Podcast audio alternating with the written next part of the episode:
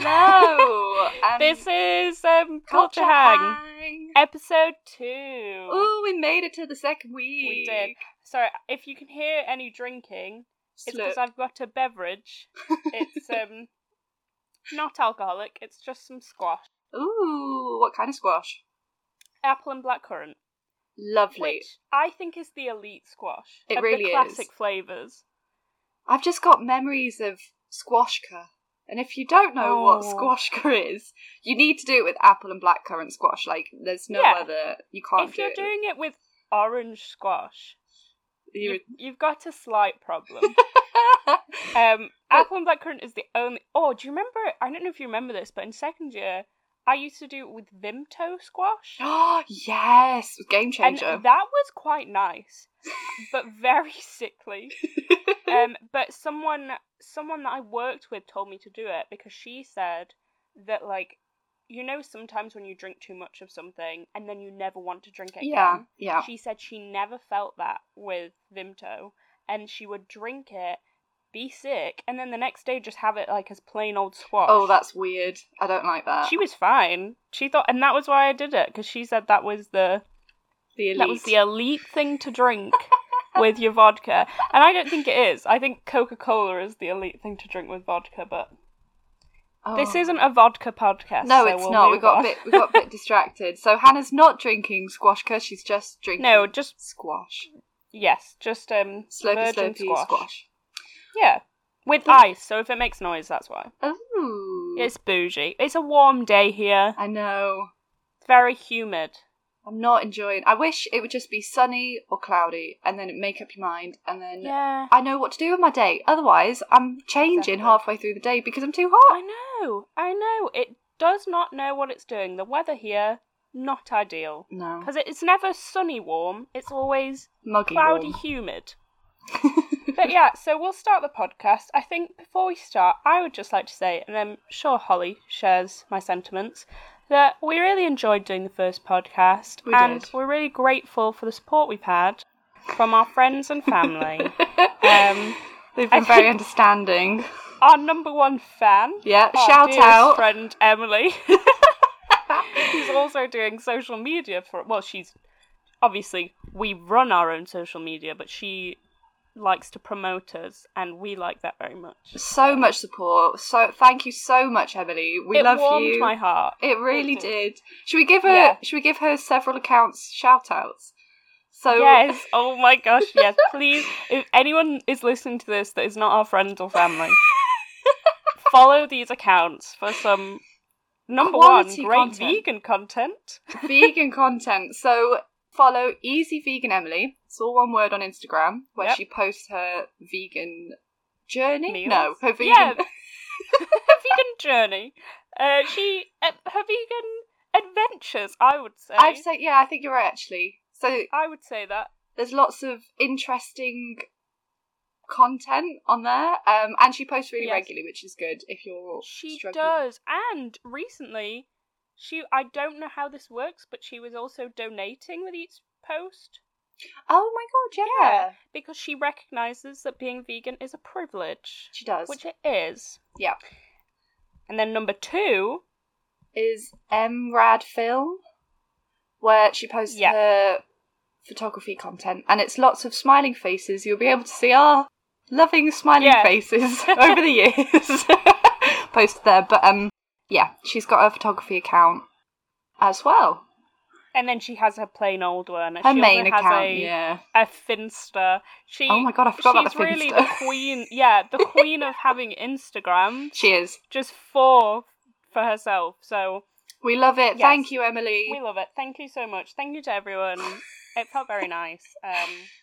Because um, it's a, you know... You could get mocked a lot for starting a podcast. It's um, become a bit of a cliche, hasn't it? The... Yeah. It has. it, it feels like everyone has a podcast, but... Yeah. And, and I'm sure they've all got genuine interests in what they're talking about, but me and Holly are very passionate and we needed an outlet. So yeah, um, Holly, what's been happening this week? What have you been watching? Well... I've been mainly watching two things. Mm. Um, the first one was I finished Little Fires Everywhere. Oh, I want to watch it's that. It's so good. Yeah. Oh my god. Like, so it has Kerry Washington in it, who I didn't realise she her. was Scandal Woman. Yes. And it makes so much sense now because it's the same yeah. woman. I'm so confused. Um, but she's like kind of the main character, and then there's Reese Witherspoon, uh-huh. and it really the kind of the ways that it explores like the white savior narrative, yeah, the way that it explores internalized racism. Mm-hmm.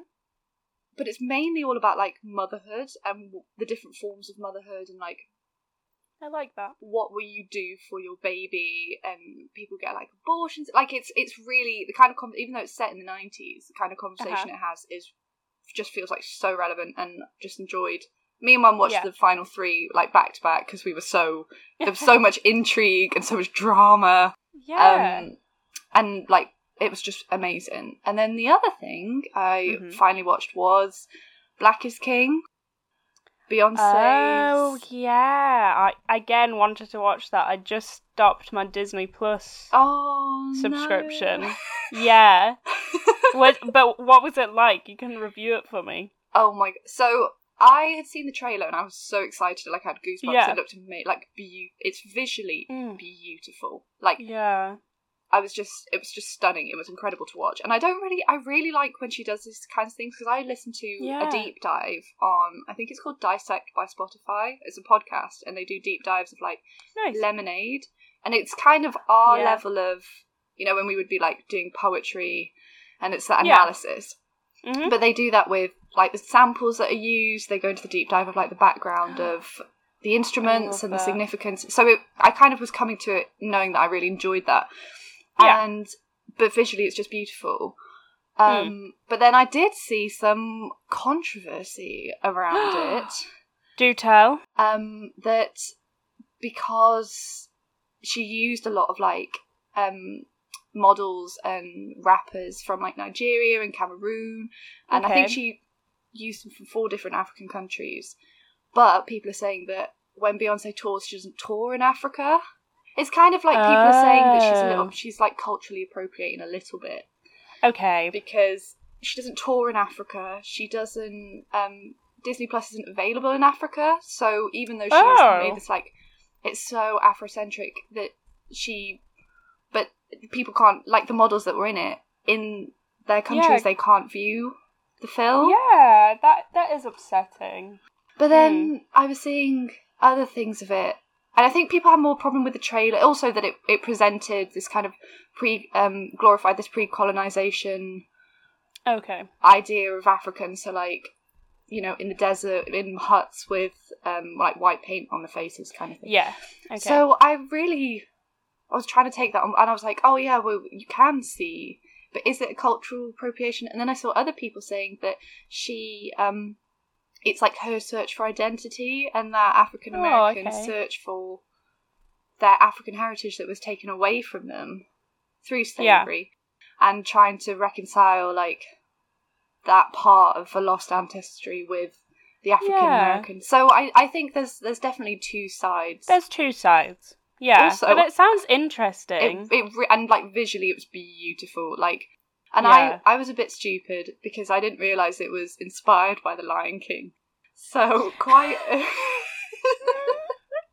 Have you seen that? Have you seen her, the live, no, live action? Um, what are your thoughts I, on I it? I think the way I would like describe it is bland. Really? It, it, it just, it's not that it's boring. Or is it? It's not that it's bad. And it's not. it's not good. It sort of exists in this unknown area of films that just... I watched it all and I was just like, that lacked something. There was something that wasn't there. Something missing. Uh, Donald Glover's singing voice, lovely. Mm. Lovely to hear. Like, as soon as I heard it, I was like, oh, incredible. um, the, like... Oh, I'm going to get their names wrong. Timon and Pumbaa. Yeah. They're good. They're good together. And there's bits that are good. But I watched it, and you know, the cast is incredible, Beyonce's in it, and it just lacked something. Mm. I recommend you watch it. Maybe it's because we're so used to the growing up with the original, the animation that was just yeah. magical. Yeah. This was weird. And maybe it's also the animals just have no emotions in their face. Oh, so is it like yeah. C G I animals? Yeah, I don't know why they called it live action. Because it might so as well weird. have just been animated.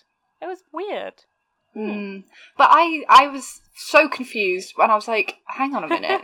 When they start, I was like, this is this is the speech from The Lion King. Like, is she just ripping off The Lion King? Has she got permission? Is this why it's on Disney? Like, I was so confused. But I yeah. did, I did cry at the very end Aww. when she did. I think it's a song she did for The Lion King called Spirit. Yes, but yeah. it's at the very end of the um, film. Mm-hmm. And she's with the gospel choir, and just the singing, Aww. I was just like, just moved me. Shivers down your back. Singing. Absolutely. Oh, that's beautiful. Well, you've watched some um, interesting and, you know, important stuff.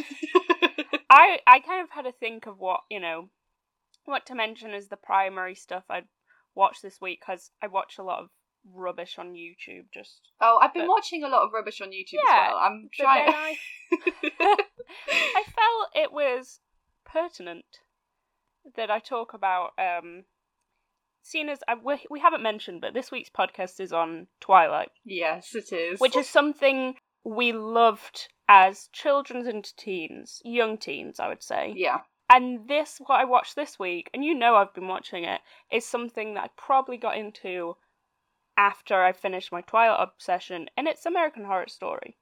Oh, um, yes! Yeah, so I thought on the, you know, casinos were reminiscing, I would mention this, because I haven't seen the first season probably since I was fourteen or fifteen, and what I remember at the time was it being incredible.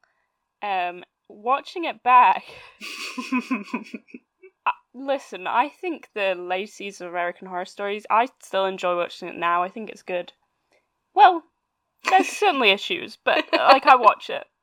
Um, the first season, like, oh, there's bits that are so cringy. Is there? Between um, Evan Peters' character, Tate, famous, and... Um, the girl. The girl. Have you seen it, Holly? I've seen, because this was, it came out when I was on Tumblr still. Yes. yes. And it became, so like, mm-hmm. normal people scare me. And oh. like so many GIFs just romanticising their relationship. But like, so I never, yes. I think I watched the first episode and got really freaked out because I'm such a scaredy cat. Yeah. Um, but I definitely know the cultural significance of American Horror Story. If you were on Tumblr in like well, twenty fourteen exactly. or whatever it was.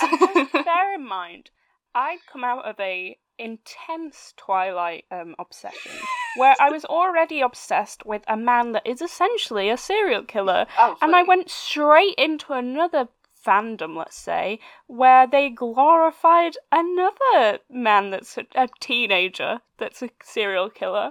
We didn't and have many time, options, did we, as I know, children? At the time like... I was like, mm, yeah, this is what I want. No, watching it back I was like, oh, what? Um, and I watched it with my brother, and he'd never seen it before, and his immediate reaction was to hate Tate. Oh, really? And like, yeah, and I was like, I, I just didn't understand it, because I guess as a teenage girl, I'd been like, so romantic. But looking back, I'm like, oh my god, he is a serial murderer. I'm sorry if this is spoiling American Horror Stories for anyone, but I really doubt it is. Yeah, he's a it's been out for killer. a long time, like... Exactly. It, yeah. It was on Tumblr. If you don't know about it, then... go watch it, I guess. But he's a serial killer. Um, he's, let's just say, he's done terrible things. Uh, and they, was it their intention to romanticize him? I don't know. But it certainly felt like it. And there's so many plots in that show that, looking back, are problematic. For mm-hmm. example, the second season, which I just got onto, um... I forget. I forgot this has like a character who's Anne Frank grown up. Or it, I don't know if you're meant to believe, like, because she's in the asylum, and I don't know if you're meant to end up thinking that she actually is Anne Frank or that she was lying. Oh my god! But I think you're meant to believe her, and I just thought, like, what is happening here? why, why did Ryan Murphy think? You know what would be a good plot for this second season, having Anne Frank in it. That's bizarre. There's especially because so she's so, it's so tragic, but it's so famously yeah. tragic. Yeah. But why? Why? They're, like, they, uh, I don't know. What does she I, add to trying, the was, plot? Huh? What does she add to the plot? Nothing. Well, okay, she does. But it, let's say it's the B plot. So it's that this guy is, like, a... I don't want to go into it because it, it could traumatize oh, right, people, right, right. but, yeah. like, the doctor is mutilating people. Right. And Anne Frank comes into the asylum and she recognizes him from Auschwitz. Oh my god. But, like, that's that's the B plot. It might not even be the B plot, it might be the C plot. Like, it's not super relevant. Oh my that god. Season has so much going on. Like, the first season is cringe central. The second season has just so many plot lines that I don't think they, like, wrap them up, because there's there's aliens in it. There's a, like a murderer who cuts people's skin off. Oh, no. There's Nazis. Like there there's lots of stuff, and I just I don't think they wrapped half of it up. Oh god. I haven't finished it, but like I swear from my memory they never wrap up the aliens. They just expect you to be cool with the fact there are aliens, and you have to accept that. Wow. So that's what I've been watching. Um, it I would call it a guilty pleasure. Yeah, and it's you know yeah. it's from it's throwing back as in a nice segue to what we're talking about today. It's you know there's a lot yes. of nostalgia with it from when you first watched it as yeah. a, as a young'un. It's I, I can't believe I watched it though as a young'un because. It it traumatized me now. I don't think oh I was God. that traumatized as a teenager, but like there were some bits I, I actually closed my eyes because really, yeah, like not. It's just disgusting. Mm, that's There's why I could bits, never watch and it. And you know what? It's... After there was okay, maybe I'll give a trigger warning, but just in case. But um, you know how they had to cut out a certain scene from um thirteen Reasons Why on oh, Netflix. Yeah. yeah. Um, it was a self-harm scene. Well, it was a suicide. Um, it was a suicide, yeah. Um, they the fact they haven't had to cut the same out of American Horror Stories is shocking to really? me. Because there is so many scenes where they show self-harm in that show, mm. which you should never do because it it basically is like like teaching yeah. other people how to do it. Yeah. Which you sh- yeah you should never do that. So I'm very surprised that's still allowed on Netflix, um, after all the uproar surrounding thirteen Reasons Why, which was quite rightly cut. And they weren't even that far apart. Like because I remember watching the first season of thirteen Reasons Why, which is where it came from. It's like towards the end, and mm-hmm. I was still in high school, so it was like over five years ago yeah. or something. And American Horror Story mm-hmm. has been going on for longer than that. But yeah, it's interesting that people have. It's about.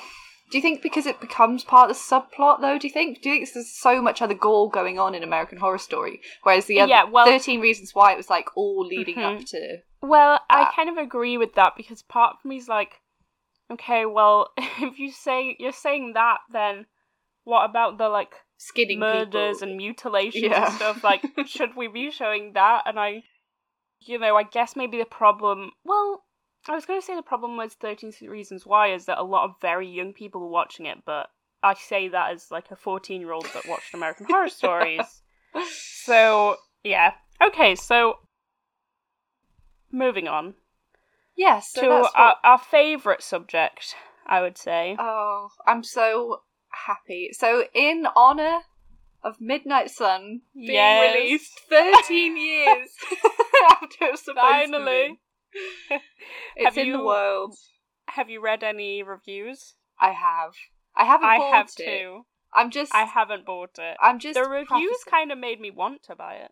Really? It was the opposite for me. I read so many reviews that were like, it's so long and it's so yes. dull. I, I I've heard the same.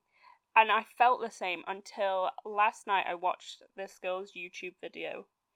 And she said that she was kind of like us and had been a fan as a teenager.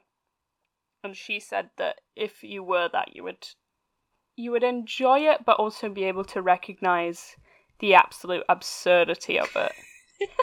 And one thing that she did say that I read a lot in the reviews, which I love, is um our favourite character, who, I've forgotten her name, the one that Anna Kendrick plays. How oh, have Jessica. I forgotten her name? Jessica. Jessica is apparently even more bitchy in it. She... Really? In her thoughts? Yes. Yeah, that's what they've all said, that Edward just hears her thoughts, and apparently she's just terrible, which I love. And apparently when... The the girl was reading it, she was like, all I could hear was just Anna Kendrick's voice just saying all these things. Which I love. I just, you know, we've said this before, and it's when we were watching, um, as we were writing our dissertations, because we were obviously far apart by that point, we would watch an episode, not an episode, we'd watch a Twilight film each week to get us through. And then yeah. they had the audacity to take them off. Well, just we had terrible. we had one more to watch. We had Breaking Dawn Part Two, which is no yeah. one's favourite film. If it's your favourite film, I think you might be a psychopath. Because but you know what? It's not. It's not. It's not the anyone's worst favourite film. But you know, in the, in the way that like people say that like you would watch a car crash. Yeah. I feel it is like just watching a car crash. You can't look away. Unfold in front, and you can't look away. Um, and also the ending. It's so bad, but just perfect. Yeah.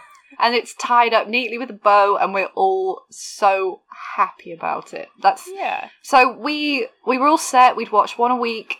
It yeah. was the week before our dissertation was due. I hope Stephenie Meyer oh, listens God. to this and realises yes, what her Stephenie. what her publicity stunt of that countdown caused. That they took it off Netflix, where it's been four yeah. years before... Right in, like, the hardest part of our lives, and I will never forgive yeah. her for it. So it, it was definitely an upsetting time. I remember oh. just searching it into U- YouTube, into Netflix, and being like, they took I it off. Can't believe this would happen to us. When we needed it, it was... the most, it was... But it was okay, because we watched, like, a few episodes of Arrested Development instead, but that's yeah. not the same. We were all that's set not... for two and hours. Arrest... Arrested Development is a chaotic show, and it still doesn't have the chaos of Breaking Dawn Part Two. It's remarkable. It, it could never compete. No. And we just needed chaos. But speaking of things that Stephenie Meyer never finished or struggled to finish, um, there was meant to be a sequel to The Host as well. Don't I and, actually love... Yeah. I, well, high key... love The Host. I think I love The I've, Host. Every now and again I read it, and it's a yeah. fat book. It's so yeah. long. It's big. The Host, people don't give enough credit to. They really don't. Because it's good. Yes. It's good. It's it's I'd say it's very different from Twilight. The romances but, again, I think we should just Steph just ignore her with when yeah. she does romance, because obviously like the character gets abused a lot, like physically, by yeah. the person that's supposed to be her soulmate, and they're mm-hmm. very heterosexual, and they're very yeah. like. But I, I think it's a case of same thing that's happening with Harry Potter, where the world and the characters outgrow their authors, which yes. I think is such an interesting one hundred percent phenomenon that one people yeah. love the character, and like people. Have said so. I've seen so many alternative things for Twilight where people have been mm-hmm. like, if it was set in college age, it would make yeah. so much more sense, because like she could just and like credit to the I didn't make this up. It was this girl on TikTok I saw, so credit all goes to her. But she yeah. was like, you know, she could just move to a small town because to go to a small university, so she wouldn't. So she'd move in with her dad, so she'd be able to pay state tuition. Yeah. And like them disappearing to um, Italy and stuff wouldn't be that yeah. big of a deal. It just would have made. So much more Makes sense. More sense. And like you say about characters outgrowing their authors, this is something I heard a lot of in reviews from Midnight Sun, specifically the girl I watched on YouTube. Apparently, you get a lot... You know how a lot of people ship Alice and Bella? Yes. Um, you get... There's a lot of fuel for that fire, let's say. Because apparently, along with Edward being obsessed with getting Bella as his girlfriend and whatnot, Um, Alice is more obsessed with Bella and befriending her. Really? And at one point, Edward says the words like something like, would Bella be okay with a vampire for a girlfriend? And as much as like people, I guess, do say girlfriend, n- no, actually, no one says no it. No one anymore. says it. Just say your friend. You don't need to put girl in front of it. And so I just think that some people will read that and be like, yeah, this is going straight into my fanfiction. And I support that because it's twenty twenty and we need to acknowledge that Alice is, she has to be at least bisexual. Oh my god, she has, the amount of stuff that she's seen, mm. she, even like when the books were coming out, you know, you would see that gay marriage was going to be legalised in America in twenty thirteen. She would like, yeah, she would see everything. We don't know when the yeah. end of her visions are. So like, why wouldn't she see that having a relationship yeah. with someone that's not a man that would be cool? Yeah. Yeah. Justice for Alice's character. Uh, justice for the whole Cullen family, because um, they need it. They need to be allowed to live their true lives and identities and not be stuck with one person for eternity. That would be hell. I genuinely it would think. Be. I don't. No wonder the rest of them are all like nomads, because if you were stuck with one person, oh god. I mean, good for them, I guess. But but are they actually happy? No, especially Rosalie. Rosalie's definitely Rosalie not is. Happy. Rosalie is miserable. Let's just say that. Well, anyway, we were, I suppose just before no, go on. Um, so we were saying that like you grew up thinking that oh yeah, Jessica's such a bitch, but yeah. you grow mm-hmm. up and realise that you wish you were Jessica Stanley because exactly. Or if we were in Twilight, we would all be Jessica because we'd be like, what the hell is going on and with these the weird same... people? Exactly, it's the same with Rosalie. You grow up and you're like, oh, Rosalie's so mean and annoying, and then you realise as an adult, wouldn't you be really annoyed at a yeah. human girl being like, yeah, I want to, uh, you know, give up every opportunity, stop seeing my family, yeah. um, just tie myself I died. to. Yeah, uh, I want that. And, like, you did not want that at all. Of course you'd be angry. I'd yeah. be angry if some eighteen-year-old came to me and said that. I'd be like, no, go to university at least. Like, experience yeah. life on your own. Uh, learn to love yourself, Bella. Yeah, Bella. Trad- yeah, Bella. Okay. So, do do you want me to go first this week? Yeah. You went first last week. I'd like you to fair. tell me about what you found. So this week I'm talking about um, Stephenie Meyer. Meyer? How do you say it? I started to call her Smeyer, but let's say Smeyer because Smeyer. I feel like I don't want to give her any airtime. I don't want to give her any money, which has been this. Before we get on to talking about Smeyer, she is yeah. charging twenty-one pounds for the hardback, and Waterstones have reduced it to fifteen quid, but still fifteen pounds. And then the ebook is yeah. thirteen pounds for Midnight Sun. The ebook? The ebook. It's not even a real. Oh my it's, god! It's, it's, it's oh, honestly, Stephenie, I'm not. That's my biggest thing about not buying Midnight Sun. I don't want to give. Also, right, okay, I get it. We're we all. Well, I was going to say we all love Twilight. Many people do not. Um, but it's like, having she's a renaissance. Got her money's worth out of it, you know? Like, oh, one hundred percent. It's not, it's not, you know, I guess it's kind of a thing now that people who wrote Y A novels are now doing prequels and stuff. However, she, she, so she did the short Second Life of Britannia. Um, she did the retelling of Twilight, but gender bent. Life and Death. Oh, Life and Death, which God. is apparently just terrible. And now she's done this. I know she this was in the works for a long time. But also, did maybe you knew this, maybe it was just me that didn't know. Did you know that she'd meant to publish it in two thousand fifteen, but couldn't because E L James published Grey, which is Fifty Shades of Grey from Christian's point of view? I think that's so funny. So that she, that would her little Mormon brain would have been spinning. Exactly. That it was she not only stole... like Smeyer's story, she also stole the book that she'd been trying to get out for years. after it had been, so she had that big meltdown, didn't she, where the yes. first, was it twelve chapters got leaked? Yeah, and then she was like, got leaked. I would, I don't trust any of it. Um, wasn't there something like if she had to write it again, she'd just kill off someone? I'm sure it was that oh. level of like, she was yeah, so was that... dramatic. I... Oh, do you know what? Sorry, that just reminded me, that's one of the reasons that I don't, I think maybe she's, oh, now now my, I don't trust my memory anymore, but I think that's one of the reasons she might not be doing another Host book anymore, because she would have to kill someone off. and she and I, I've just felt like saying, like, you don't have to. No, you're we don't literally want in like, control. This is this is a generation that read fan fiction.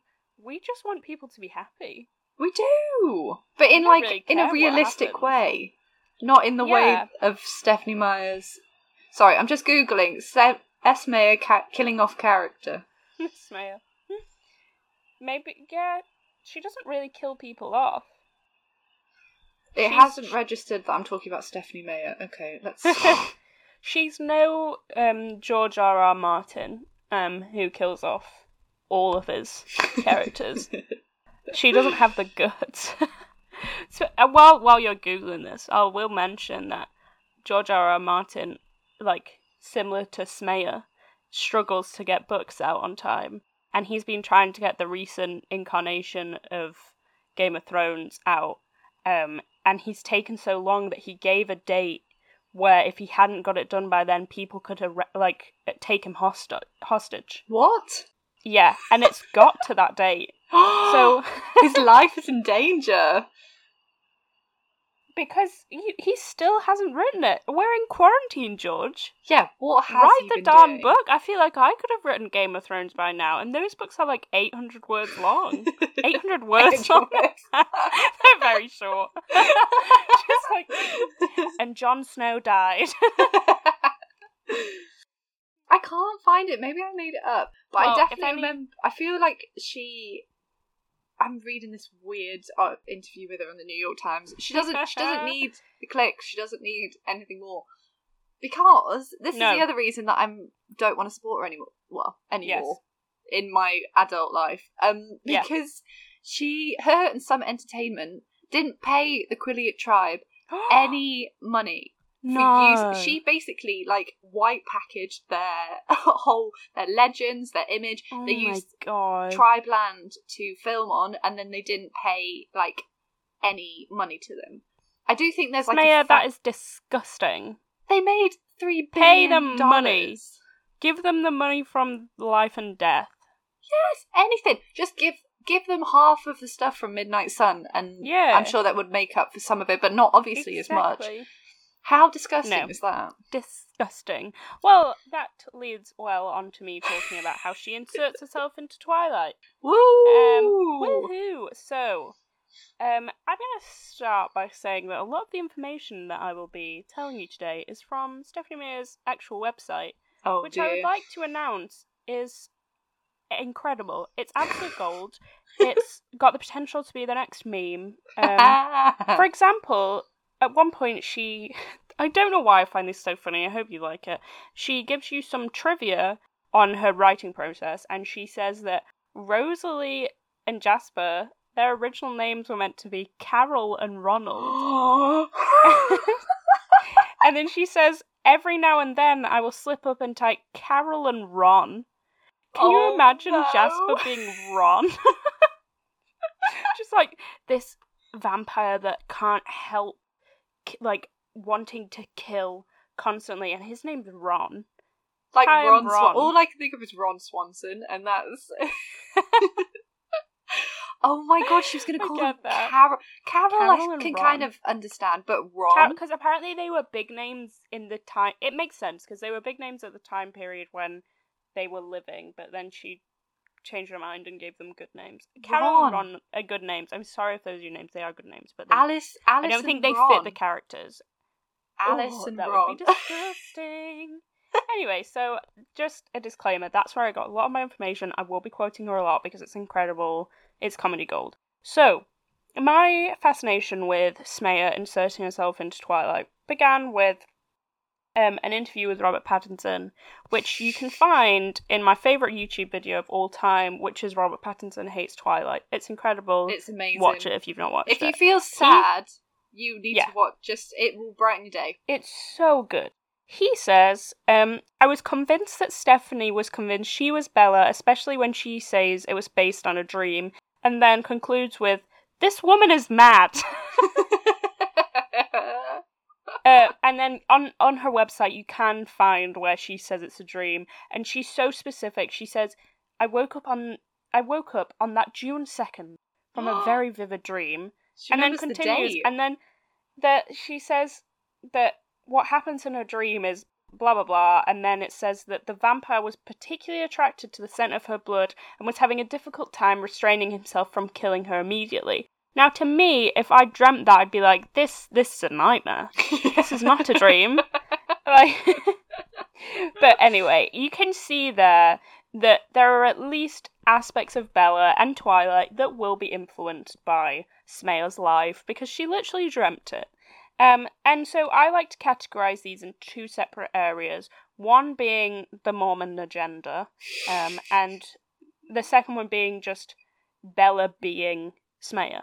Um, so we'll start with the Mormon agenda. Yay! Now, my recent love of this um, came from people bringing up her, her words from, I think, the first book, when, I'm just going to quote it, or at least quote parts.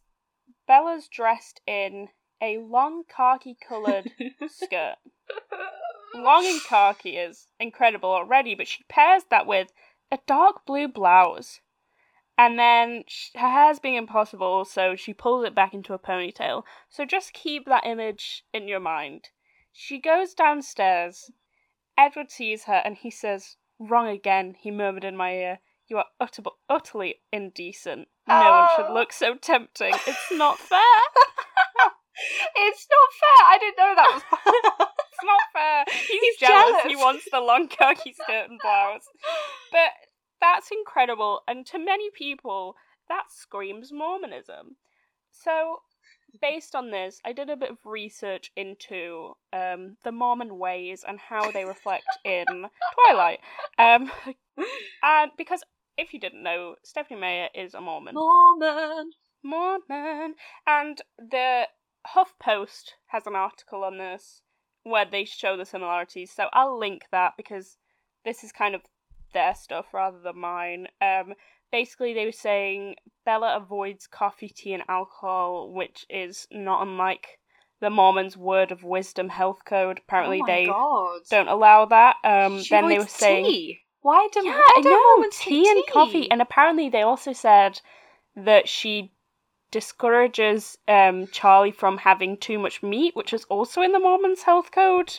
That's well, mad. Which is strange to me, but like, I guess, you know, g- good for them. I'm sure they're healthy. um, seems, seems a bit odd, but cool. And then they said about how Bella frequently cooks and cleans, especially for Charlie, and she takes mm. up the role of... Um, the tra- like the traditional ro- Mormon roles for women. That's what they like, and then then the next two are re- I think are very crucial to Twilight as a story. So apparently, a crucial Mormon belief is that humans can become divine, and this is reflected oh. in the book with humans becoming vampires, because she describes describes Edward as godlike and inhumanly beautiful. Which kind of reflects that idea of humans becoming divine. Blah, blah, blah. And then the final one is that Mormons teach about being married for eternity, being sealed together, which obviously is there demonstrated go, yeah. by the fact that they're vampires, they're literally together for eternity. And obviously the obvious ones, like no sex before marriage, that sort of stuff. Like yeah. obviously that sort of has religious undertones. Um, but yeah, so to me...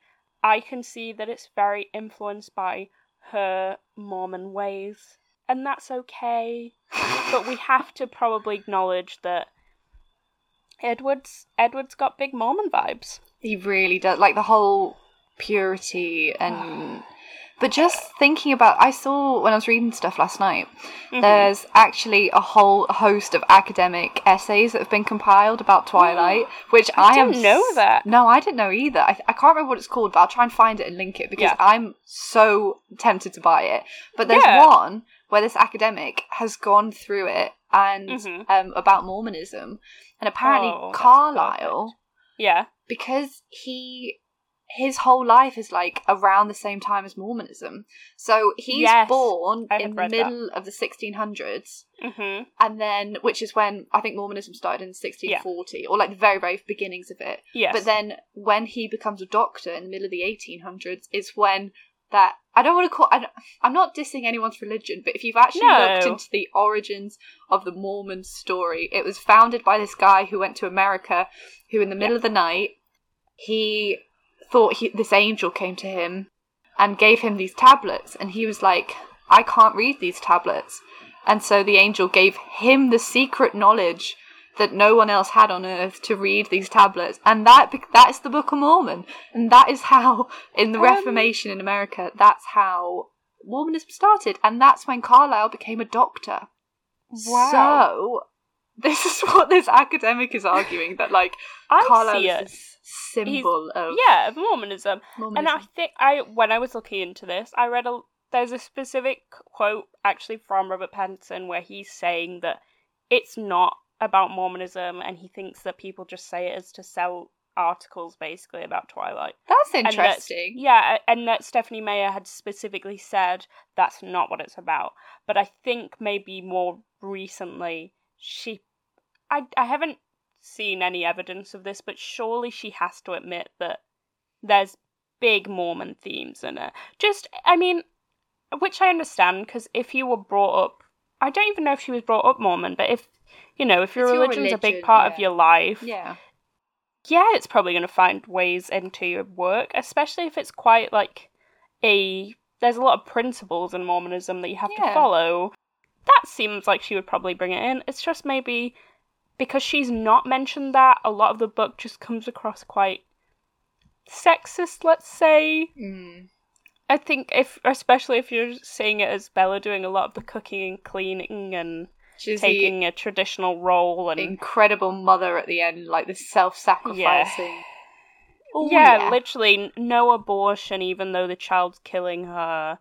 Um, and, yeah, will give up her life for the child. And if if you do that, brilliant, but that shouldn't probably be represented as the only way. And honestly, this when I did ethics at A-level, throwback, um, one of the, you do abortion, and one of the things that you have to consider is, you know, if you're going to die, should it be allowed, like, should abortion be allowed? Yes. Even if you are very religious? Absolutely. Yeah. Um. So you can certainly see those themes in the um, book, but let's just say Edward Edward is up for the abortion, so... Yeah, and people say that he's a consent king when he yeah. comes after Jacob for um, assaulting Bella. I was going to say that he's, like, pro-choice then, but I guess if he's... I don't know that he is, I think he just... Pro-abortion is only... Because he's just, like... He, it's not that he's pro-choice because he doesn't want to give her a choice. He's just like, you're being ridiculous. This baby is killing you. Which, honestly, he was right, but... Moving on. um, then we've got Bella's life and appearance. And this is where I found absolute go- gold from Smeyer's website. Um, so, there's a section... You can really see that Bella's influenced by her, but she tries to play it off, like, she's not. But if you look in the frequently asked questions bit of her website, there's a question that says, and I love this question, why do all the guys at Forks High like Bella if she's not, if she's supposed to be average looking? Is she pretty or not? I and love then, the aggression in exactly, that question. It's like, is she pretty the or answer, not? The answer is even better. I'm tempted to just read all the answer. Oh, please do. I, I might skip do. some bits, but it's incredible. So this is Smeyer's actual response. Some parts of Bella's experience are modelled after real life. Brackets, mm-hmm. my real life, to be exact. Who else's real life would it be? I know. In order to ground the fantasy aspect of the story in so- solid reality, which I guess that makes sense. Um, and then she says, ironically, many of the details that are one hundred percent reality are the ones that are called into question the most, bracket, as illustrated by some of my angry Amazon reviews. She reads her Amazon reviews. I know. Oh, that makes me um, so happy. I think, I don't know for certain, but I think this all these Q and A's are from just before New Moon was published. So, like, they're old. Oh my god, yeah. That's two thousand five. Yeah. I might be wrong, but she often mentions, like, it's definitely before the movie's been made, because, like, there's a question asking if they can get cast in the movie. Oh. Uh, and so, yeah.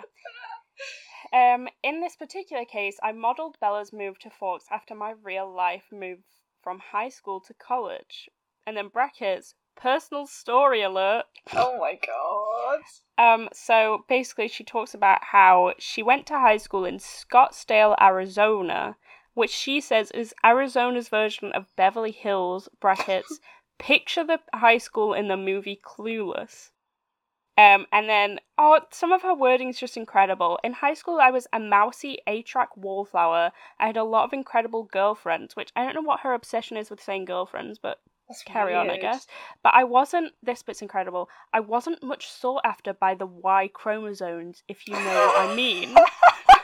Why would you phrase it that way? Y chromosomes! If you know what I mean. Then I went to college in Provo, I think that's how you say it, Utah. Let me tell you, my stock went through the roof. Why does she phrase stuff this way? And then she says, see, beauty is a lot more subjective than you think. In Scottsdale, surrounded by Barbies, I was about a five. In Provo, surrounded by normal people, I was like an eight. I had dates every weekend with a lot of really pretty and intelligent boys. This persi- this bit's incredible. Some of whose names end up in my books. So, yeah. It was quite confusing at first because I knew there was nothing different about me. But I just think that's an incredible quote. So basically, she's a Utah eight, but a Scottsdale yeah. five. Which is essentially what Bella... Yeah, yeah. That's exactly the mentality. That is exactly what she is. And also, I like the implication that, like, um, Bella's not that attractive, but Edward's just not seen a lot of different women, because of course he has. He's been all over the place. So I, I just love that, but clearly... you can see from that that bits of Bella's life are based on her life, and the fact that some of the people in her books are named after boys she went on dates with. That's so it's creepy. It's wild to me, because imagine if you just, you randomly went on a date with this girl, like, years ago, and then Twilight becomes a massive thing. Your, like, teenage daughter's reading it, and she, like, mentions a name, and you're like, hang on. Do you think hmm. that's, like, Mike and Eric? Yeah, it's, it's going to be Mike and Eric, because... it's not going to be, like, Edward. Jasper. So, obviously, you can tell from that bits of Bella are based off her life, but she doesn't specifically say that she envisions herself as Bella, but I think you kind of get this from the next question. Oh, amazing. So, they question what Bella looks like. Um, and so, she starts by saying... I left out a detailed description of Bella in the book so that the reader could more easily step into her shoes. So I'm going to talk about that a bit later, but I think that's really interesting. Mm. Um, so she says, she then says, um, if you want to know, this is how I picture Bella, but the looks are open to interpretation, essentially. So I'm just going to read this word for word. This is how she imagines Bella. And try and picture Smear in your head as I read this. Because it gets, like, to start with, you're like, okay, that could be any girl, but it gets oddly specific. In my head, Bella is a very fair skin, is very fair-skinned with long, straight, dark brown hair and chocolate brown eyes. Fine, that could be anyone, right? There's lots of fair-skinned girls with brown hair. Her face is heart-shaped, a wide forehead with a widow's peak, large, wide-spaced eyes, prominent cheekbones, and then a thin nose and a narrow jaw with a pointed chin. Her lips are a little out of proportion, a bit too full for her jawline. Her eyebrows are darker than her hair and more straight than they are arched. She's five foot four inches tall, slender, but not at all muscular, and weighs about one hundred fifteen pounds. And then this, this bit's so specific. She has stubby fingernails because she has a nervous habit of biting them. Now, what? To go it, from... I'm. Oh, that is so ridiculous. That is like she sat down in front of a mirror and yeah. she's gone, how do I romanticize? And it's all yeah. like, oh, it's all so vague and I don't know what Bella looks like. You're lying! Exactly. So if you don't know what Stephenie Meyer looks like, it's kind of exactly that description. It's exactly that she has. She's fair-skinned, she has dark brown hair, brown eyes, she has a heart-shaped face, she has a wide forehead, she has a widow's peak. She has all the, and the bit that's so specific that people point out a lot is that her lips are a little out of proportion, a bit too full for her jawline, because that is exactly Stephenie Meyer. I don't know yeah. why, like, it's, t- she must have known she was describing herself. That's so specific. And then, so for me, to begin with, yeah, you get it, it's definitely just a description of Meyer. However, here's the alternative view that I kind of like, but also think isn't true at all. The bit where she says at the beginning about wanting people to just place themselves in Bella's shoes, I think makes sense, yeah. considering um, Bella has little to no personality in these books. Yeah. She's very easy to just take over, put yourself in her shoes, imagine that you're her. And I think that's what Stephenie Meyer's done. She's just, even though she wrote it, she's just in pic- like picturing herself as Bella, and I think that's what a lot of teenage girls did when they read it. They were just like, I'm Bella, and I think that's why it's so successful, because it felt one hundred percent very nice to be Bella and have this adoring man who was really courteous and all these lovely things, just be looking out for you all the time. So I think there is something to say that maybe Bella is bland and nondescript so that you can insert yourself into the story, and that's why it's successful. And maybe that's, and that's... why it doesn't always translate well into the movie. Yeah, yeah. Because you can't really put yourself in her shoes there as well as no, you can in the book. Because it's a physical person, and it's in the books are in first-person narrative as well, so it's very yeah, easy. It's and, easy but I, to do. I do. I think that's really interesting, because I didn't know she did that on purpose. I didn't mm-hmm. know that she purposely like left her quite bland. But I do yeah. have a confession. I picked, I started having a middle parting because oh of Bella. Oh my god, no. And I learned how to raise my eyebrow because Bella raised her eyebrow so many times. But doesn't that show that, like, uh, like you, I'm sure a bunch of teenage girls did stuff like that? Because I didn't do it specifically with Twilight, but I definitely know I did it with other books where I would take up parts of their personality. Um, because I, this, for example, um, I... This is kind of bad, but when I would read books, a lot of the love interests, generally, that were male, were described as, like, having a lopsided smile. Yes, and I was they so were, fascinated with that idea that I taught myself how to do it. And now, uh, most of the time, my smile is just lopsided. It just got used to it. I can't really smile properly, especially if I smile while I'm talking. It's lopsided. So it kind of shows that teenage girls did put themselves in Bella's shoes and think, I am this person, this is me, this is why I love it. Okay, so the last thing I'll say is kind of against this statement, though.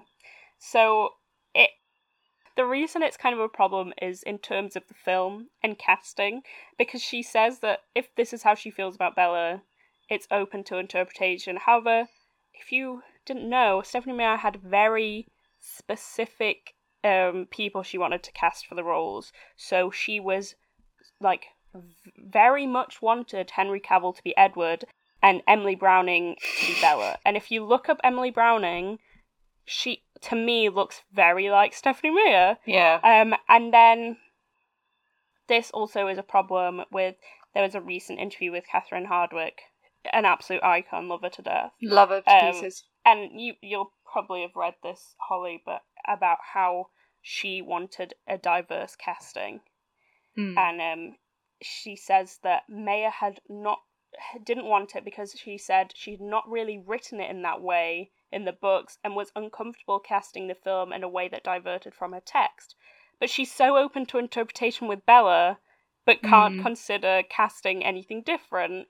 And as I said, the Q and A points her are like written before the film, I think. So if I was Catherine Hardwicke, I would have just taken her answer about how Bella looked and be like, right, look at this. We're casting Bella as someone who's not white because you said it's open to interpretation. Yeah. I would have done that. But yeah, she wanted Alice to be Japanese. She had all these ideas about making the Cullens diverse. Hmm. And she knew what she wanted for each character, but Stephenie Meyer was not having it. So Stephenie Meyer, another reason for the hate pile, um, yeah. because that is really bad, and uh, any diverse casting that was in that film, Catherine Hardwicke really had to fight for. Um, yeah, like think... the actor that played Laurent, um, yeah. she was digging her heels in for that, because I think she said if she, any characters were black, then she yeah. wanted them to be the bad guys. Which, but the reason they were able to get Laurent as um, black a black actor was because he's described as olive-skinned in the book, and Catherine Hardwicke said, "Well, olives can be black," to Stephenie Meyer, and Stephenie Meyer then had to budge on it and be like, "Yeah, okay, I guess." Unbelievable. But yeah, I, I, I think then that shows that even though she said that Bella's looks were up to interpretation, she knew exactly what she wanted. Oh, funny. And I think also, yeah, I think it's Catherine Hardwicke says that Stephenie Meyer knew what she wanted for each character, and she looked at them as, as if they were kind of her friends or her family. She knew what each person would look like, and so there was no budging. Mm. She did. She'd envisioned a ton of white people, and there was no changing that. So yeah, that's that's all I have to say about Meyer inserting herself. Um, I definitely think she did it. I don't think she was aware she was doing it, but. It's one hundred percent. There. I think any author inserts themselves somewhat into her book, but I think she just liked the idea of a sexy vampire coming and sweeping her off her feet and loving enough. and loving her for doing absolutely nothing. It makes me wonder about her marriage. It really does, like, because she What's is married like? and she has mm-hmm. children. But are they all just living this like Mormon life, or are they? Oh, I think so. Yeah, but is she happy? I don't know, you know, because also I really recommend people go to her website, because she explains how she wrote Twilight while she, like, her children were babies, basically, and one of them just wouldn't sleep at night, so she was writing bits while they were awake and stuff, and so was she just this, like, unhappy mother who was like sort of like, oh god, the child won't stop screaming, my husband's doing nothing, and then she has a dream of this lovely vampire man, and she doesn't she doesn't think, oh, it's a bit creepy that he wants to kill me. She's like, ah, romance. At last, romance. It proves he cares. Oh god. maybe maybe her and her husband are into some like wild stuff. Well, you do know that um E L James and her husband did everything in the um, Fifty Shades of Grey books. I did not know that. I did not know that. Yeah. Oh my god, I didn't know that. I know this is bad, and because I don't, I don't like Fifty Shades of Grey. It's very problematic text, but I kind of have more respect for E L James. Um, I don't know why. I think it's maybe the idea that she just took someone else's book and put some wild stuff into it and made a bunch of money off it. And she just seems to not be embarrassed about any no. of it. So I have it, a bit more respect for her. And it's like that thing that without, if nine eleven didn't happen, then we wouldn't oh my have God, Twilight and Fifty Shades of Grey.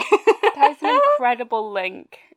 And I'm so happy. I keep telling people about that now, because you sent it to me and now I'm, I've just not got over it. It's anyway, amazing. Tell me about what you're going to say, Holly. What I'm going Tell to say. Tell me more. So I was thinking about.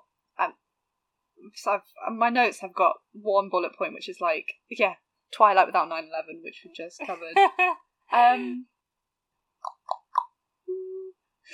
that was nice. You sounded um, like a train. I'm trying to think of where to start. I was thinking about like why.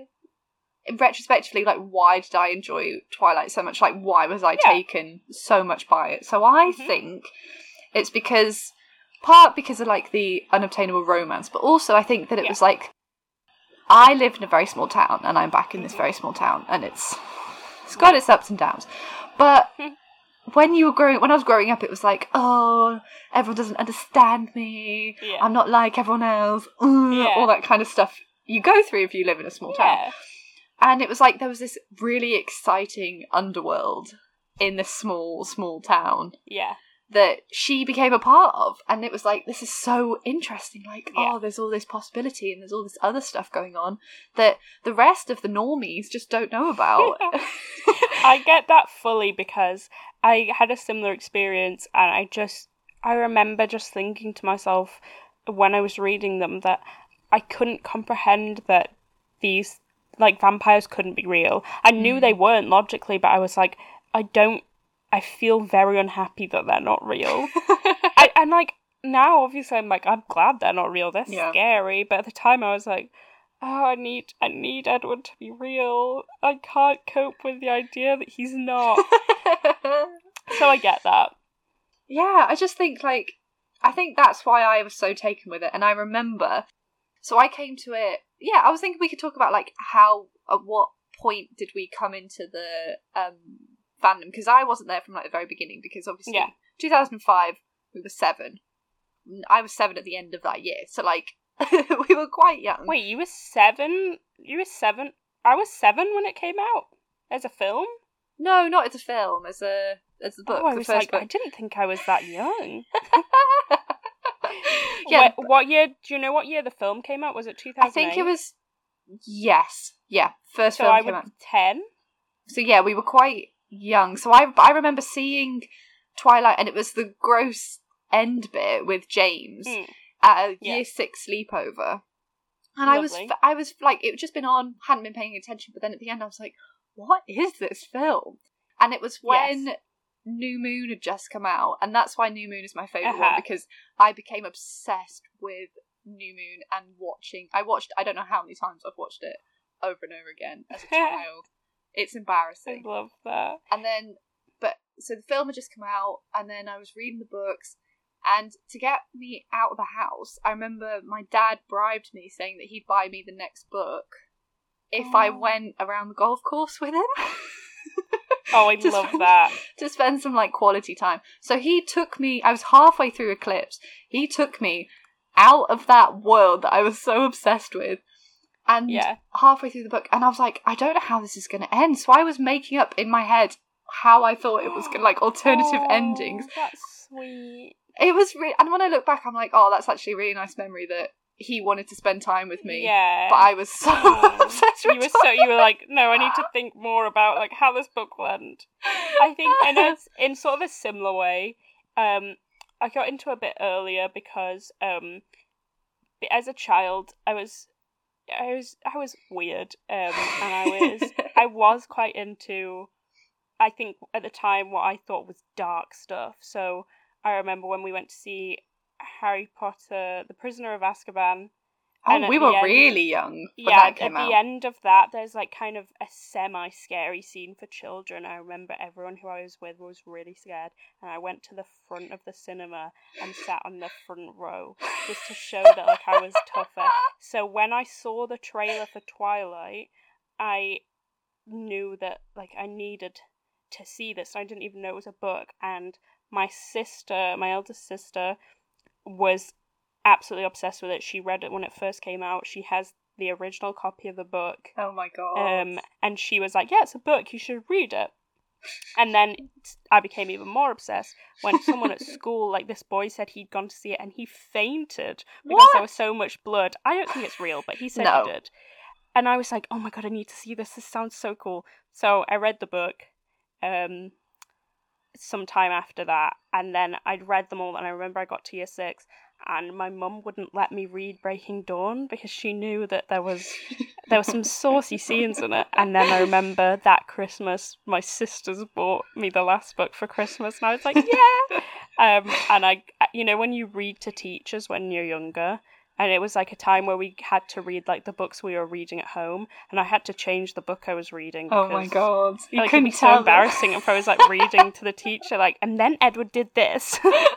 So yeah, I get that. That there's an inc- there was a lot of eagerness to read the next yeah. books.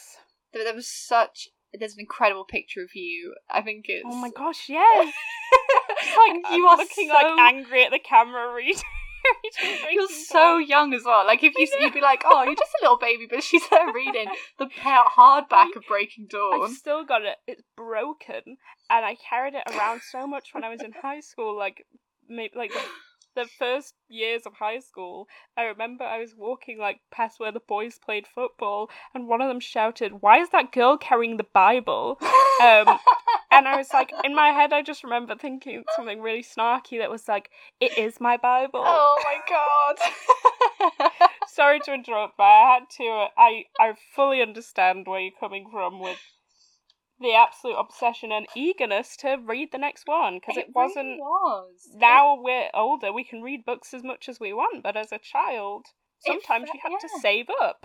You really did, and I think it, it definitely did. was the start of that. Because I remember I would read Y A. I think my whole teenage years, probably older than I should have been, but Same. I was still reading just Y A, and then I went on to do English Lit, and I'm like, oh, okay, you need to stop reading. I wish it. there was a degree that was in young adult oh, fiction. It, it makes me happy, and it's easy to read. Yeah, and sometimes you just, it's like that escapist thing, which makes me want, because, you know, with the whole madness going on in the world, I was like, hmm. oh, maybe I should pick it up again, but I think... I had the similar thought, but I think it might, it might not be the same. Might not be the same. Yeah. Maybe I actually I'll read... don't have the book of Twilight and New Moon anymore. I just have Eclipse and Breaking Dawn. Do you Dawn. not? What I happened to them? I don't know what them? happened to them. I have no idea. I looked through all my books and I've only got Eclipse and Breaking Dawn. Oh my god. Where did they go? Were they confiscated? I think it comes down to that, because th- so we loved it. We were part, I remember, yeah. part of the craze. I didn't quite have the merch. I wasn't that no. kind of level. Like, there used to be girls who would walk around with, like, Team Jacob the bags. Um, bags. Like, the crossbody accessories. Bags. Yes. The only thing I had was, you remember those, like, snap bracelets? Oh, yeah, yeah, yeah. I think I still have it, and it says, um, I like boys who sparkle. I had sparkly body wash. Oh my god. I bet it, like, did wrecked havoc to your skin. Oh, it but was you're so like, I've bad. got to sparkle. It was so bad. I'm a vampire. I just wanted to sparkle. I would have just got loads of eczema, but then be like, but I'm sparkly.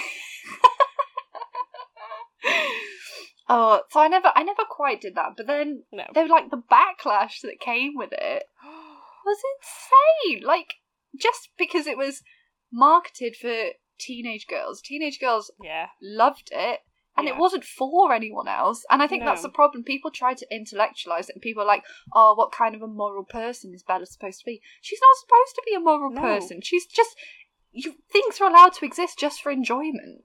Exactly. I mean, I think about the age I was when I loved Twilight. If I compare that to my brother, like, what my brother was like that age, he was massively into W W E wrestling, which a lot of boys are into.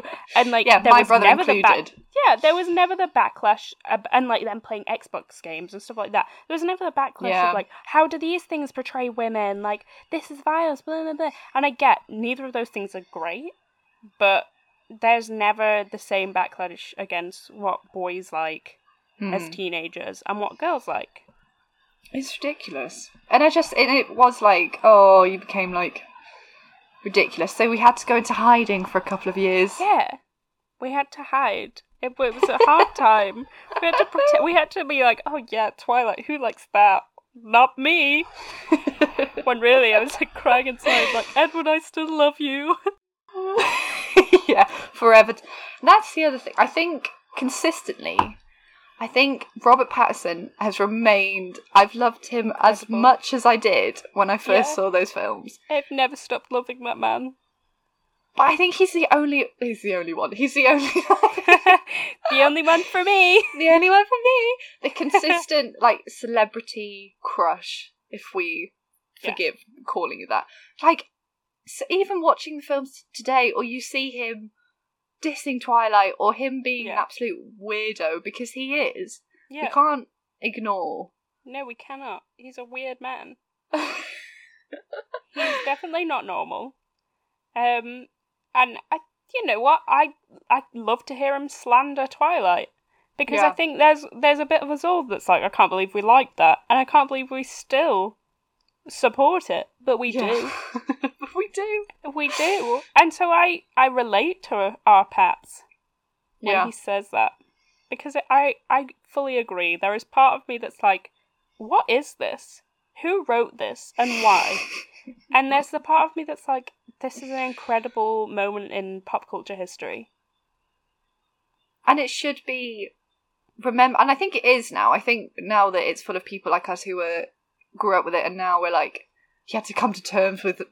life without Twilight, and now we're yeah. like we're back yeah. in it and we're like, it was actually a really safe space for a lot of us. And yeah. I think it started a whole movement of young adult fiction. I agree. And I think in a sappy way, there's a lot of times in your um, teenage life where you feel quite alone. Yeah. And then you read things like that, and they might they might not be perfect, and you might be mocked for them, but you read them, and like, you know, in a very sappy way, you don't feel alone. You're like, oh, Edward's with me, like the whole gang, the Cullens, you know, Jessica, super supportive. Yeah, yeah, and it's it's probably not great, but you know, if it makes a teenage girl happy with all the things they're going through, if it makes any teenager happy, just let them be. Let them be. And I hope that's what that's what we'll do for, don't want to say our children, because it doesn't seem like our generation will have My children. children. But, um... Ooh. Ooh. Oh, no. We had a microphone drop. Microphone drop. Literal mm. mic drop. Didn't even think about that. Thank you for laughing. That was absolutely terrible. I liked her. I didn't even think about the fact that it was a mic drop. She made her point and she was through. Yeah, that's all we're saying. Yeah. Uh, just let teenage girls like things. Yeah. Um, I'm just having a look to see what else I've done. Well, you know, while you look, I think, you know, I think we should just let teenage girls be teenage girls instead of forcing them to grow up. Mm-hmm. You know? There's so many, like, things that you're allowed to like and not like, and just let them like things, you know? Don't put rules on it. They can like really girly thing, girly and, you know... inverted commas. Yeah. They can like, they can like anything, and that should be cool. Should be. Yeah. And that's, that's what we will give the next generation, if there ever is one. I feel like if I'm ever a parent, I want to be the most open parent. Yeah. Like the most... I want to just be like, you can be whatever you want to be, you can wear whatever you want to wear. I, you know, I want to have the most woke children out there. Oh, you will. I hope so. It will happen. I want them to be little freaks. Little weirdos. soon as soon as they can read, I'm just going to slide Twilight across the table and be like... what, do, what do you make of this? But, like, I'll break it down for them and be like, this isn't normal for men to do. Yeah. Men should not watch you while you sleep. Men should not do... Men should not want to kill you. Yeah. It's bad. And then I'd be like, this character, definitely a lesbian, but Stephenie Meyer wouldn't... She didn't have the bravery. She didn't have the balls to do it. Yeah. I was just thinking what we could talk about, like, if you could think of it, what's your, like, favourite moment from any of the films? Any of the films? Whew! As I can sort of rounding off. Well, um, I I kind of like the jokey things. I feel like they're the things I remember. Um, and one of the things I really remember is a new moon when they go and see Punch Face or whatever it's called. Oh, yeah. And the absolute awkwardness of that scene... Um, like, Jacob, Jacob and Mike, are they not both violently ill? Like, it's really Mike, awkward. Mike's violently Mike's ill. And then at the end of the night, Jacob's got a fever because he's about to go all werewolf. He's super rude to Mike. Um, Mike's, Mike just really doesn't like Punch Face. He wants to see a rom-com, which bless his heart. uh, I love that, and I love an eclipse when... I probably shouldn't love this, but when... Bella punches Jacob and she breaks her hand. And then they go and talk to Charlie, and Charlie's like, what happened? And, and they're explaining it. I just find that scene so funny. Um, I do, I think the little bits of comedy in those films are actually quite good. And yeah. the little, fa- the family scenes I think are quite, and oh, also, this is my last one, the paper cut scene in New Moon. I love, I love that scene. Why, it's so dramatic. Why... Why does she get pushed across the room? Like, she, yeah. she, she should have broken a bone. She's full on, like, slammed against a wall. And then she, she looks definitely... like a rag doll, doesn't she? The way that she, like, sort of crumples. Oh, and then, like, she's so fragile there. And then by the last film, like, Breaking Dawn Part One, her spine breaks and she's just like, yeah, yeah. Oh, Moving I hate, well, I hate, I think that's my worst. she's got, she's got the thing of blood.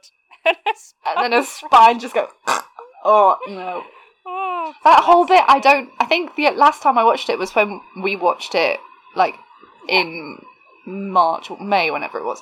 And I that I can always skip it. I just hate that horror gore, like ripping bits out of her and to get to the baby. It's just from that film as well. I absolutely love when she turns into a vampire and her chest like uh, bounces up, and like suddenly she's got fake eyelashes, and it's like I didn't know becoming a vampire meant like you'd get a full-on makeover, lashes, like yeah. like when teenage yeah. girls go to like the Mac counter at like malls yeah. and they get their makeup done for the first time. That's what happened to Bella when she turned to a she vampire. She got a glow up, yeah, yeah, but like clearly wearing makeup. Like Alice went in and was like, she looks pasty. Anyway, what's your favorite bits? I think the bit where, I mean, they're pretty much all from New Moon, aren't they? Because I'm ridiculous. And I'm the yeah. only one that likes New Moon. New Moon is good. New Moon and Eclipse are the best films I, yeah. and books, I think. I think they are. What? No, okay. In terms of an actually good film, Twilight's the best film. Twilight is the best film. Catherine Hardwicke. Catherine Hardwicke just... has my heart. She did a yeah. great job. And she should have been um, used for all those films, but they're... She, sorry to interrupt again, but the no, only no. reason that she... Well, she thinks she was cast because... And I think it's true. They didn't expect Twilight to be successful. No. So they cast her, let her have her little indie moment, and then as soon as that made a lot of money, they were like, we'll give it to, like, a big block- blockbuster movie guy. Uh, and they were just like, yeah, we're done with you. We don't need you anymore. And if she'd directed all the films, it would have been or at so least different. New Moon. Imagine if she'd directed New oh Moon with God. all the Romeo and Juliet themes. Oh, it would have been amazing. Beautiful. It would have been... And... Sorry. Go on. I was just going to say, she only had forty-four days to shoot Twilight. And they oh had a tiny gosh. budget of, like, I mean, thirty-seven million dollars, that's a lot of money still, but in comparison to what it became. Yeah. Um, and then they offered her New Moon, but on a very small time scale. And, oh. again, same budget. And she was like, I can't do it. Yeah, so that's I don't... why Chris White's apparently she was saying as well that I think they, like, painted her in quite a negative light as well. Mm. Um, and, yeah. But we love her. Anyway, love your her. favourite moments from New Moon? Maybe Eclipse? I think I love when she's just jumped off the cliff in New Moon and yeah. she's in the water and then she, she like floats past Edward and it's that really dramatic song. Um, oh, yeah. I just think it's... I love the colour scale of New Moon because oh, it's all like the, yeah. the browns and the greens, and I, I think that's yeah. what really resonated with me. Um, browns and greens.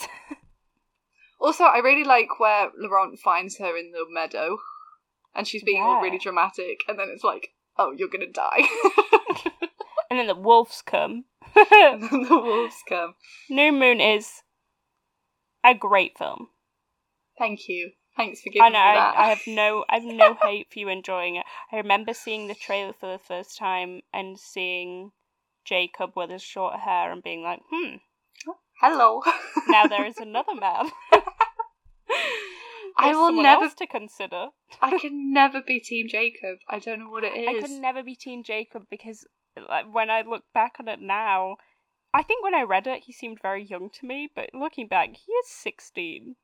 Oh my god. Which, uh, the fact he was a sixteen-year-old boy, I was not getting the same sixteen-year-old boys that Ella was. Ella? Ella? Bella? Ella? You know Ella? That'll be me when I write my, like, Fifty Shades version of Twilight, but, like, instead of making it, like, more wild, I'm gonna make it more, like, conservative. You, like, put Bella in more clothes, put her in more khaki. Oh, she's gonna man. wear a jumper over the top of that blouse because it's to make too her saucy, indecent. But yeah, there is nothing I enjoy more than a Twilight conversation.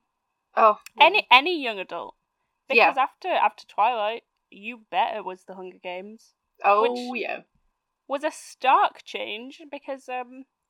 it actually had some social meaning. Commentary. Yeah, like it's a comment. It's a comment on war and society, and especially the, because like, it's how being... we bring up children in yeah. this world. It's it's a beautiful commentary, but we really went from Twilight to that.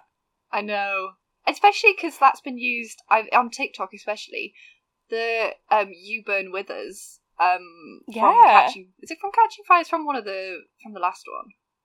I think it's Mockingjay. Mockingjay. Yeah.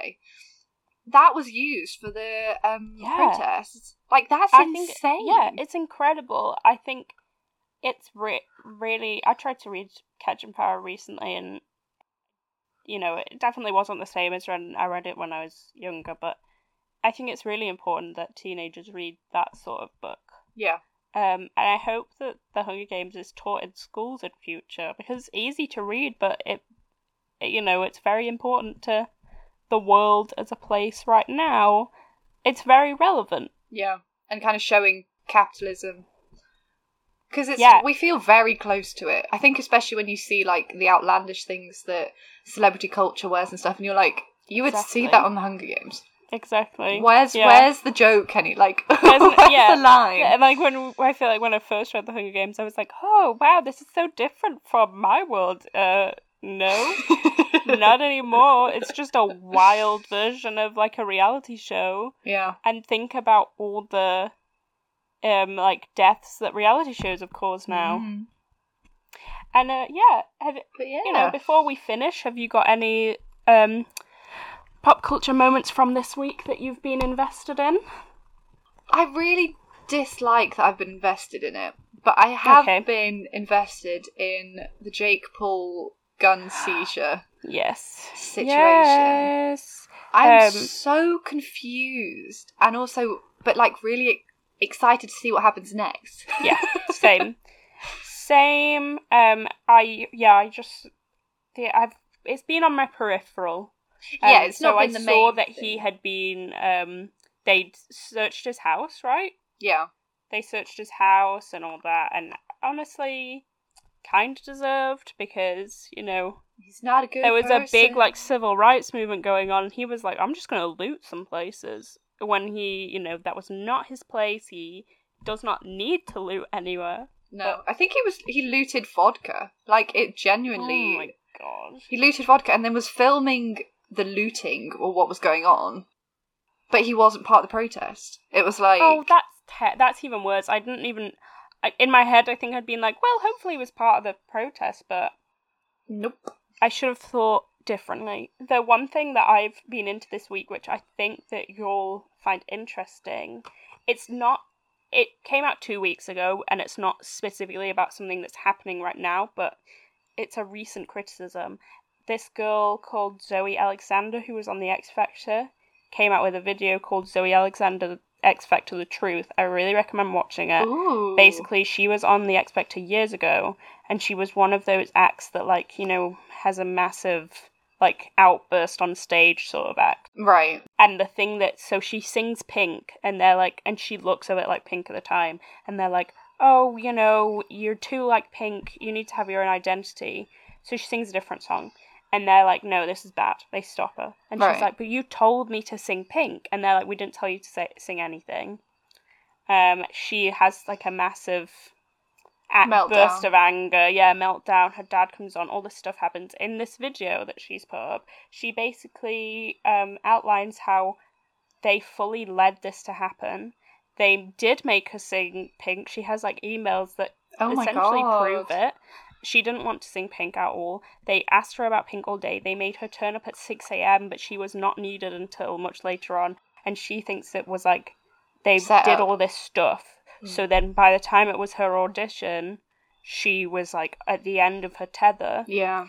Um, and I really recommend watching it, because it shows how set up these shows are and how negative they are to people's mental health. God, that's so manipulative. Yeah. And she said then after that she had like the you know she said that at the end of the show she would like they stopped filming her, she was on the floor crying, oh and she God. Was like, I want to die, I want to die, because she knew that everyone was going to see that she had oh. the worst day of her life. And then she she's going to do a part two and like okay. sort of deal with what the the like weeks after that were like and how horrible that was. But that is how negative some um, reality T V can be. I, I imagine most reality T V is, with the way they set people up to look like villains and then make them deal with the outcome of that. God, that's awful. Yeah, so that's something I've been really invested in this week, and I think there'll be more stuff that comes out alongside that, especially mm. I think there's lots of stuff about One Direction and stuff, people like that having bad experiences with Simon Cowell and stuff mm. like that. So yeah, he's definitely an evil yeah. evil man. I definitely think he is an evil man, Holly. I don't think he is a good man. I don't think he is. And that surgery he had recently, whatever oh, it was. Oh, God. He looks, he looks strange. Sorry, Simon. Sorry, Simon, but, yeah. but you don't look well. He doesn't look well. He does not. Another man that we should talk about when we talk about men. Plastic surgery. Men and plastic surgery. Botched. But, yeah. Well, this has been a lovely chat um, this has about been Twilight. Um, I've loved it. I've it's had been a wonderful incredible. Time. I, w- I would talk about it. I honestly, this could have lasted three hours, and I'm very impressed that we managed to not make it last that long. Yeah, well done us. Be- because it's another thing where um, we care a lot about it. Yeah. Do- does anyone else? We Let's hope find so. Out. Yeah. There, is, you... there is people out there. There are the Twihards. We've Twihards rise up. You're right, though, because I think there was a distinction between the people that had read the books and were obsessed kind of quietly and the people who went to Claire's Accessories and got mm. the T-shirts, the bag, and no hate to any of them. Oh, no, no If hate. You were either of them, good we for love you. This is the space. This is a safe space. Yeah, the people I kind of think were a bit bad were the, like, Twilight parents, the mums that were really into it. I didn't, I don't like that. Because Jacob was a teenager. He was fourteen in the books. Oh, I, di- oh, I forgot about that. oh, that's, oh, I didn't enjoy that. But yeah, love, lovely chat once again. Um, thanks for listening, anyone who listened. Yes, and if you would like, please follow us on oh, Twitter and Instagram. Um, on Twitter, we are, we've managed to get Culture Hang, which is incredible. I know! I was very surprised odd. By that, but apparently people don't want that name. And on Instagram, we are Culture Hang Podcast. Because and someone we're on TikTok as well. If, if, you oh, are we are a, on TikTok. If you're a youth. If you're a what, youth person. We're on TikTok, or an older person who enjoys TikTok, like we are. Um, I can't remember the name, but I think it's, it's at Culture, Culture Hang, Hang Podcast. Podcast again. Yeah. Um, so Ooh. Basically most of the social medias, we're on them. Um, but yes, if you have watched us by any chance, please let us please know. Please let us know. We'd love we're to hear your just, thoughts. Suggest we're not things just you'd screaming like to into hear the void. About. So yeah. Okay. Thanks, well, Holly. See you next week. This has been Holly. This has been Hannah. And we'll see you next week with Culture Hang. Bye. Bye.